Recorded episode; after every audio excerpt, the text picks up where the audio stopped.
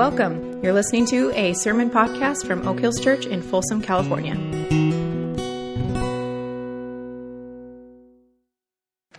Hi, everyone. I am always so, so very grateful to uh, have the opportunity to be here uh, with you. Um, this is just fun for me, as I've, I've mentioned uh, many times in, in, the past. If you don't know me, my name is Ken Carlson.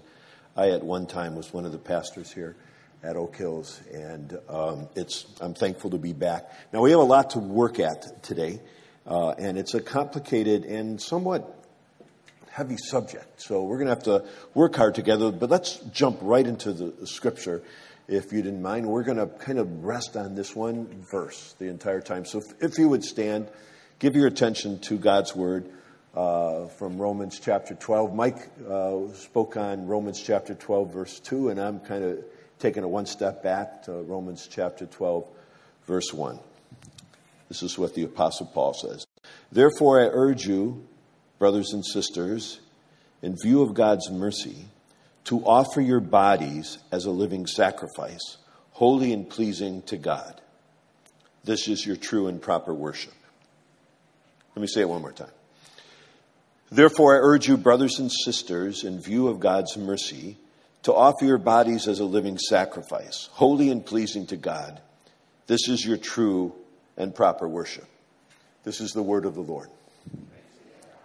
You can be seated. Paul tells us here, as it's obvious, that we are to offer our bodies. When he refers to our bodies here, he's talking about our physical, material bodies. We are to offer them to God and, by extension, uh, to the world as a living sacrifice. Now, we will get into more of what that means practically in the details of our lives in a moment, but first we need to clear up a major misunderstanding and myth about the body, and that is the myth of the shell. The myth of the shell. Uh, if you are curious about this, just for your own entertainment, type into an internet search the phrase, the body is just a shell. And then, depending on your level of interest, you can enjoy the various little rabbit trails you can wander down that speak of the body as just a, a shell. And you'll find variations of the belief that the body is just a shell from representatives of all sorts of religious traditions, from conservative, traditional Christianity to more liberal, progressive Christianity to Eastern mysticism to paganism to New Age mysticism to representatives of all the major religions, even when those major religions do not hold to the idea that the body is just a shell, the, the, the, uh, or the, for the real you, for your soul. The predominant view in our Western world, at least among those who believe that the physical world is not all there is, among those who believe that there's more behind the curtain, is that our truest self is immaterial. And the body is just kind of a temporary shell for the soul. And eventually we will be released from the limitations of our body, and we will live in some undefined, non bodily state in a heaven that is equally non material and undefined. I have heard these kinds of comments for more than four decades at various funerals and memorial services, where someone will say, either in a private conversation or, or from the podium actually, that this person who has now passed away is freed from his or her mortal body and all its limitations, and it is said as though the person, the true person, has been imprisoned. And now they're free. And yet, this is not a biblical perspective at all. In fact, the biblical perspective is not that we need to be freed from our bodies, but the biblical concern is that when I die, I won't have a body. Then who will I be? Paul speaks about this in 2 Corinthians chapter 5, where he says, and I think this will be on the screen, where he says, For we know that if the earthly tent we live in is destroyed, we have a building from God, an eternal house in heaven, not built by human hands. Meanwhile, we groan, longing to be clothed instead with our heavenly dwelling. Because when we are clothed, we will not be found naked. For while we are in this tent, we groan and are burdened because we do not wish to be unclothed, but to be clothed instead with our heavenly dwelling, so that what is mortal may be swallowed up by life. Paul here, it'd be fun to spend some time this passage, but we need to move through it. But Paul here is not wanting to be freed from his body. He wants to make sure he has a body and not be found naked or unclothed, which means to, which means to be without a body. The Christian faith and the Hebrew faith takes the body very seriously, takes this physical world very seriously. The incarnation itself, the enfleshment of God in the person of Jesus, is a loud proclamation that this physical world matters, that our physical body matters. The Christian faith is founded on the resurrection of the physical body. This is what Paul is desiring here his resurrection body, or as he calls it here, his heavenly dwelling. Our life in eternity will not be spent in an ethereal vapor sitting on clouds as disembodied souls. Our eternal life will be a physical life. We will have a body forever. And we will live in a renewed physical earth as physical beings. Now, of course, we are speaking of things far above us here. When we pound nails over our heads, we, we are certain to hit our thumbs. We're all just grasshoppers talking about quantum physics here. So we, we must think on these things with humility. But it is from Greek and Platonic thought and ancient Gnostic heresies and Eastern mysticism that we can get the idea that the body is in our way or an illusion or perhaps even from some people's perspective, evil. But this is not a biblical perspective at all. The Bible and Christian thought has always celebrated the body and the physicality of our existence. This physical world matters. Our physical bodies matter. Our body is part of who we are. It's how we know each other. I cannot really know you apart from your body. Even as Mike spoke last week about thoughts and, and feelings, our brain is a physical thing that is involved with our thoughts. And our emotions are intricately involved with our nervous systems and endocrine systems or hormonal systems. So when someone is even texting me something, they are using their physical body, their muscular and skeletal system, their nervous system, their endocrine system. We would not be able to know each other apart from our bodies. So as we reflect on this, we realize that there is no spiritual formation of any kind that is not intimately involved with our bodies. We do not just have bodies.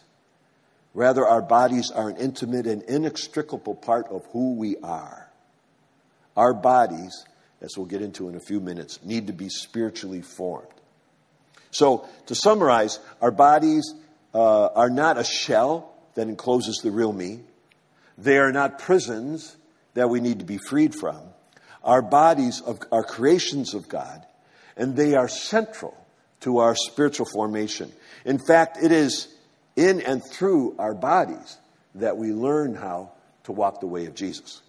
So we could play with that for a few weeks, and you may want to reflect on this truth and have some fun conversations with family members and friends and explore all that. But we need to move on and deal with our broken relationship with our bodies, our broken relationship that we have with our bodies.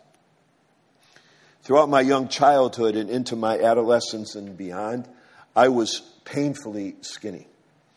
And as you well know, children and youth are not at all shy about pointing out physical flaws and uh, pointing out that which does not conform to societal ideas. Uh, so, throughout my childhood and high school, I was referred to by friends, uh, family, and enemies alike as Twig. That was my nickname, Twig. Uh, clever. Through most of my childhood and adolescence, I was constantly overwhelmingly aware of how skinny I was. I was terrified when any, when whatever group I was with wanted to go to the swimming pool or to the beach because I knew my twig-like body would be exposed for everybody to see. And the ridicule and the pointing and the snickering and you're so skinny that whatever jokes would all come in this, you know, never ending stream. And each comment hurt and wounded and made me want to hide. And I hated my body. My friend and I bought a used set of cheap weights. We put them down in my grandmother's basement, and we met there secretly to try to build our muscles. But all those hours of lifting weights didn't do a thing. So I, instead, I learned to be funny.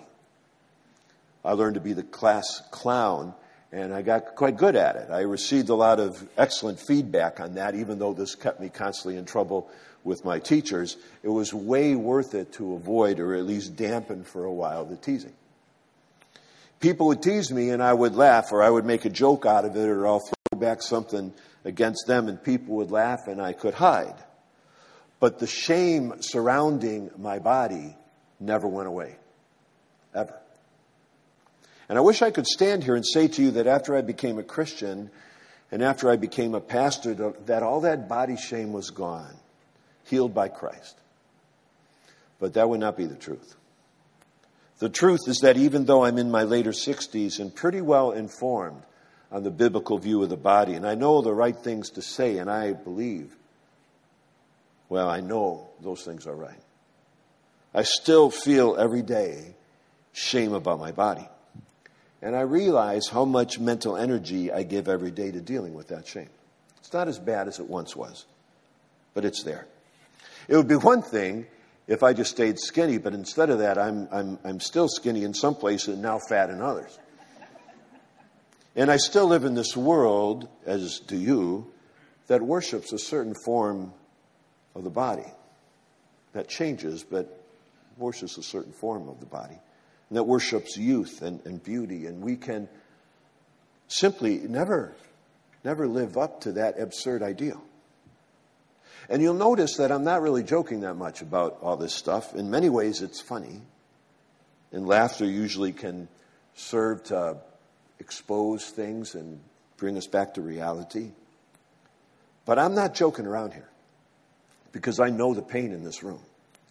I know I'm not alone.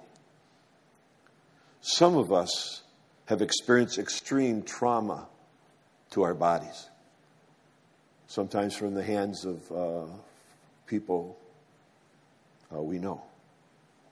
In our childhood or adolescence or adulthood. And this trauma sits in our bodies, it dwells there. Our bodies have been formed by this trauma.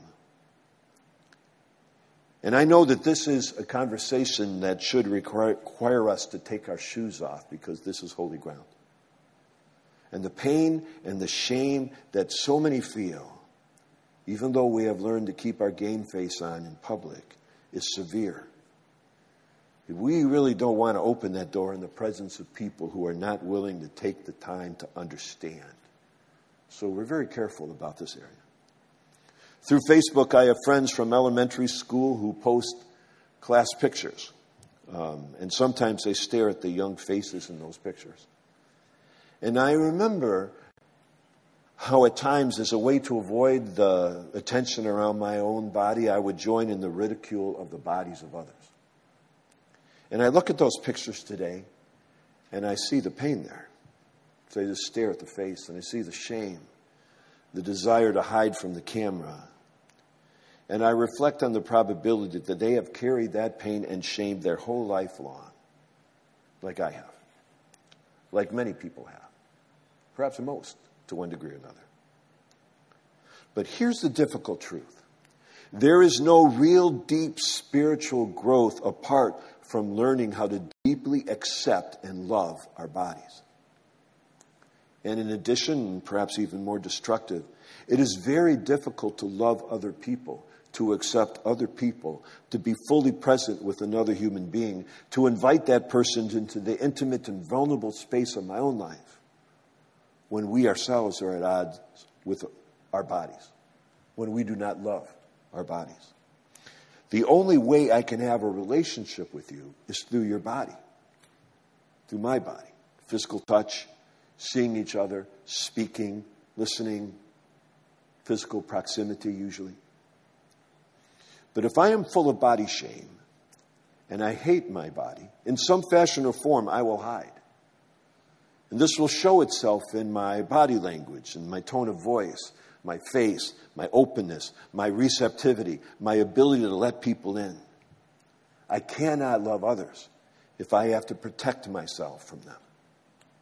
Think for a moment about the first man and woman from the book of Genesis. Out of the countless issues and theological discussions and conflicts in that story, one thing we can know with some confidence is that the first man and woman were created in innocence. Now, whether this innocence refers to a positive holiness and goodness that they possessed or merely the untested absence of evil in their lives, I tend to lean towards the latter. But it does seem obvious to me that the first man and woman, before they had eaten from the tree of the knowledge of good and evil, there was this innocence in them. They are untainted with evil, they were uncorrupted, and in a sense, pure. They lived a life in full communion with their Creator. There was no alienation, there was no duplicity, no fragmentation of desire, no mixed motivations. They lived before the startling immediacy of reality with singular and undivided hearts. It was paradise. No good thing was held back from them. They lived with something that no human being has truly lived with since complete satisfaction. And then there is this remarkable truth we are told in the story about this first man and woman. It says the man and his wife were naked and not ashamed. This is a wonderful thing to reflect on. For their physical nakedness was an outward expression of their complete psychological and spiritual nakedness. They lived before each other and before their Creator in a posture of complete transparency, hiding nothing, total intimacy. And here's the kicker they felt no shame. Think honestly about this for a moment.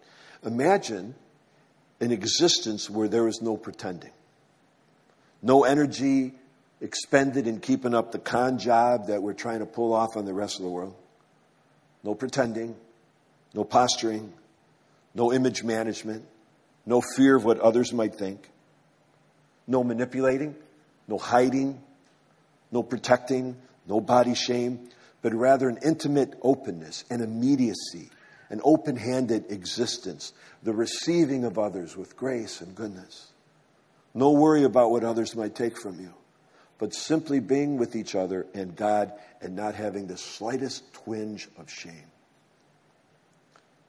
Can you fathom what a world would be like if we lived like that? To experience that for just one day. Well, this is how we are created.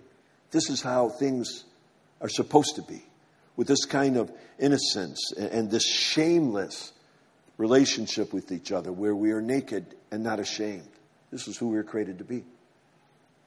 And it's a necessary ingredient for shalom in this world, for human flourishing. But this is what we must understand. This experience of shalom, this experience of innocence, and the absence of shame is a physical, bodily experience. To do this well, we must learn to love and accept our bodies. We must work at repairing our relationship with our bodies. For we cannot hate our bodies and love others well. And this is a deep and lengthy topic, and I'll mention it again in a moment. And it is for many of us a long and arduous path to be freed from body shame. But there is one thing that all of us can do to address some of this, and that is to simply decide right here and now that we will never again participate in jokes and teasing that leads to body shaming. That way of horsing around simply becomes off limits for us. We don't do it. And when we're around a group of people who are doing this, either publicly or in private conversations, we stop it. We figure out a way to, a socially appropriate way of saying, you know, that's not how we talk about people here. And some may be tempted to say, but they laugh at it. They even make jokes about themselves. Let me say this clearly they don't find it funny. We don't find it funny. We just have learned to try to deal with it with the least amount of hassle. There was a Baptist pastor from Missouri recently, and I suspect a good number of you have heard about this or seen it. He gave a sermon about how wives should look to Melania Trump as a role model. He said, I'm not saying every woman can be the epic trophy wife of all time like Melania Trump as an image of her appeared on the large screen behind him. Most women can't be trophy wise, but you know, maybe you're a participation trophy. Men have a need for their women to look like women. Sweatpants don't cut it all the time. Wearing flip flops and pajamas to Walmart. That ain't going to work. Ain't nothing attractive about that. And men want their wives to look good at home and in public. Can I get an amen? amen. Didn't expect that. Well, that pastor, fortunately, he's on a leave of absence. I expected that, amen. And he's getting counseling. But I suspect that nothing would have happened if someone in the congregation hadn't posted a video of that sermon. And I doubt there was a shortage of amens from the men in that church. The sexism, the misogyny, the complete cluelessness of how destructive men can be in this area, and later in that sermon, the racism, it was horrendous. But it's not at all uncommon.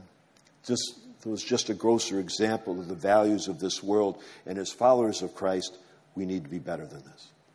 But let's jump into another important issue, and that is that our bodies need to be spiritually formed. Now, at first glance, some may find this an odd concept that my physical body needs to be spiritually formed.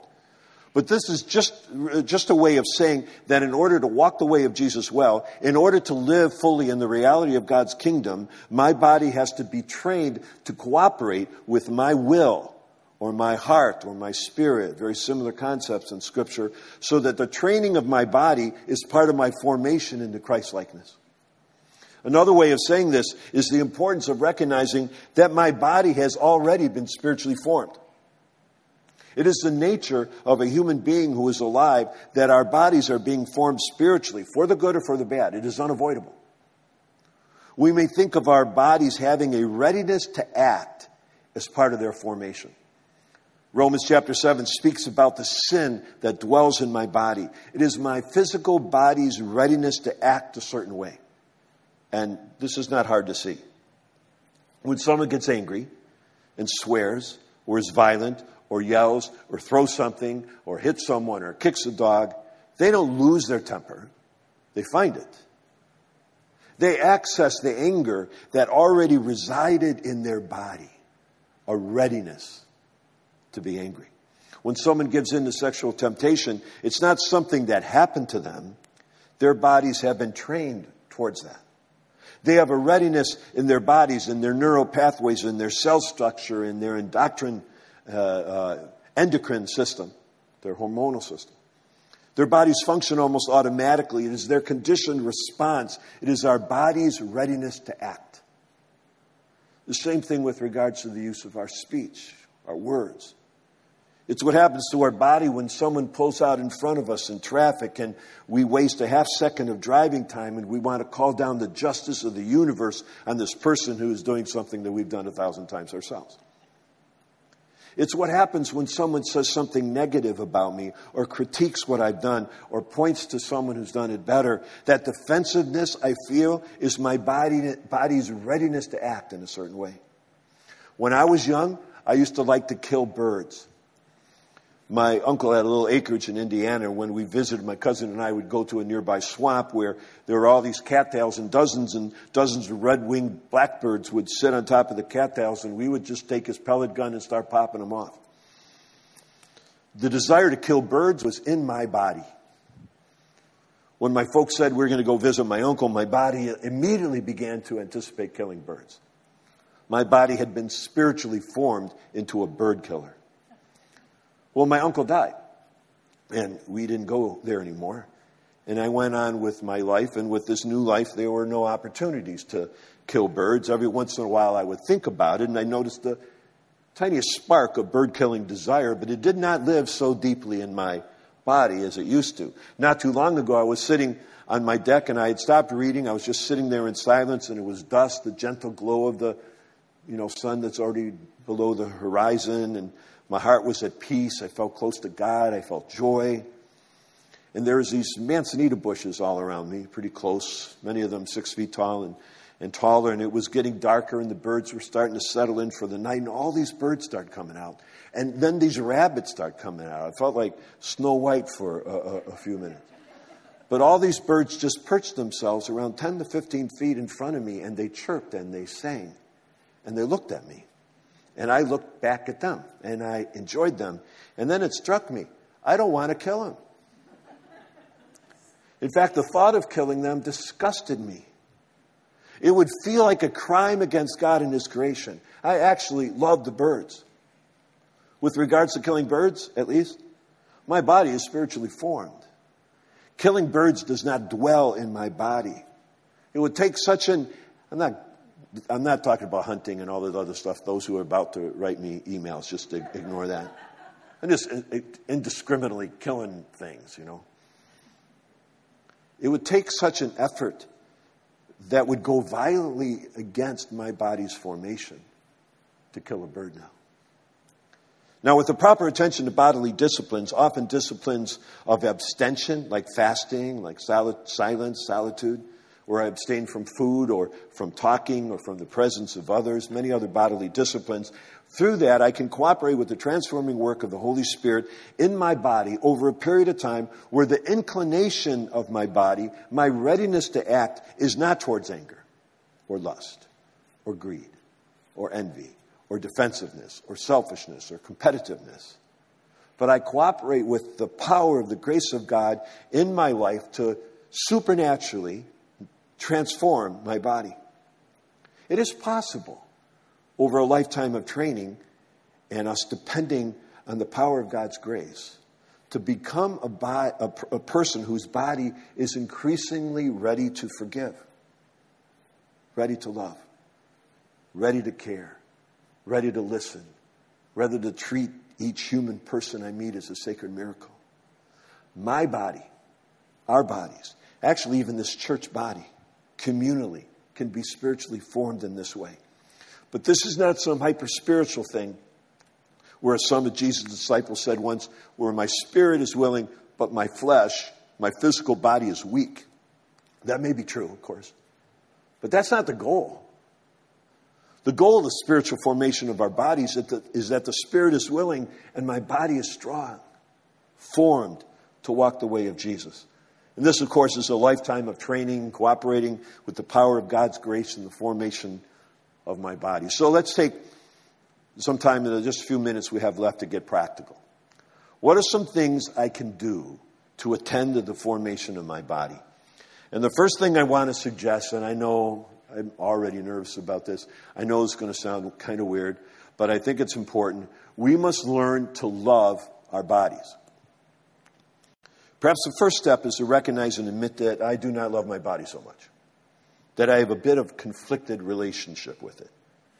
It may be that I have bought into all the values that this world presents as important, and I have prioritized the looks and youth and have taken extraordinary steps to try to live up to those values.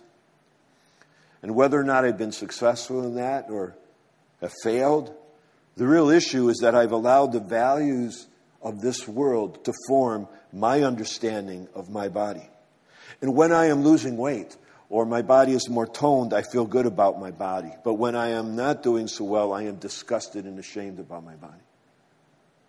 Regardless, if we think about this carefully, we will realize the very transactional and conditional relationship I have with my body. I love it when it looks good, maybe, but I am disgusted and ashamed when I don't look so good. In my eyes, at least, in eyes of others, perhaps. But here's the problem. Since my body is not a shell that is keeping the real me trapped, when I realize that central to my identity, to who I am, is my body, then when I am disgusted and ashamed of my body, I am disgusted and ashamed of myself. Because there is no me apart from my body. And when I am disgusted and ashamed of me, then I am unable to love well and deeply. So here's a practical step of action. And again, this, this is going to sound weird, but I decide I'm just going to do it. Because in order to love our bodies well, we have to get into the details of it. So, my practical suggestion, and just do this, laugh at me, whatever you want, but just do it, is to stand in front of a mirror. You know, probably best to do this alone, but stand in front of a mirror with as few clothes on as possible, naked, maybe if you can handle that and to look at yourself and recognize that what you are seeing is precious to God. And what you are seeing is central to who you are. And you tell that reflection that you love him, that you love her, that you love every part of your body, that you love the imperfections, that you love the parts that tend to bring you sadness and pain and shame. Probably nothing much will happen the first time, except feeling weird. But if you make it a discipline, you may, over a period of time, begin to gradually push away some of the disgusted and shameful thoughts and begin to love this body that is central to who you are. Second practical thing offer your body to God. Here's where we go back to our scripture passage today and we read again. Therefore, I urge you, brothers and sisters, in view of God's mercy, to offer your bodies as a living sacrifice, holy and pleasing to God. This is your true and proper worship. And again, I think it is important to do this in a very specific, tangible, and physical way. So here's, here's what we suggest go find some time when you're alone and lie down on the floor. Uh, you can lie in the bed if you want, but I just I don't think that's as good. So the floor is better if you can. Uh, you can lie on your back, or perhaps even better, lie out prostrate, face down, and you pray a prayer like this Dear God, here's my body. In light of all that you have done for me, I offer my body to you as a living sacrifice. I offer every part of my body, and it would probably be good here to just take some time and name each part. I offer you my hands, my arms, my head, my brain, my face, my mouth, my ears, my, my, my feet, my legs, my sexual organs, every part of my body. My entire body I give to you for you to use as you see fit. This may be a wonderful ceremony to practice once a year, more often if you want to, but to physically and literally offer our body to God as Paul asks us to do here. Third practical suggestion exercise. I, I wish we had the time to delve into this in some detail because this suggestion and the next one, which will be the last one, uh, demonstrate how clearly our bodies are completely connected with our identity, with who we are. When we neglect or abuse or irresponsible with our bodies, it has an effect on our spiritual formation for our bodies are less able to give ourselves to others because we are tired or weak or we are run down and simply unable to keep up with the ability to give our bodies away. Most everyone will agree that for our spiritual formation, we will need to spend time reading and reflecting on God's Word and praying and other more traditional religious activities. But I would like to suggest that for some of us, a nice healthy walk every day, a hike in the woods, a ride on the bike, or whatever exercise you feel best about may be far more important to your spiritual formation at times than a Bible or even a prayer time, although a hike in the woods is a wonderful time to pray.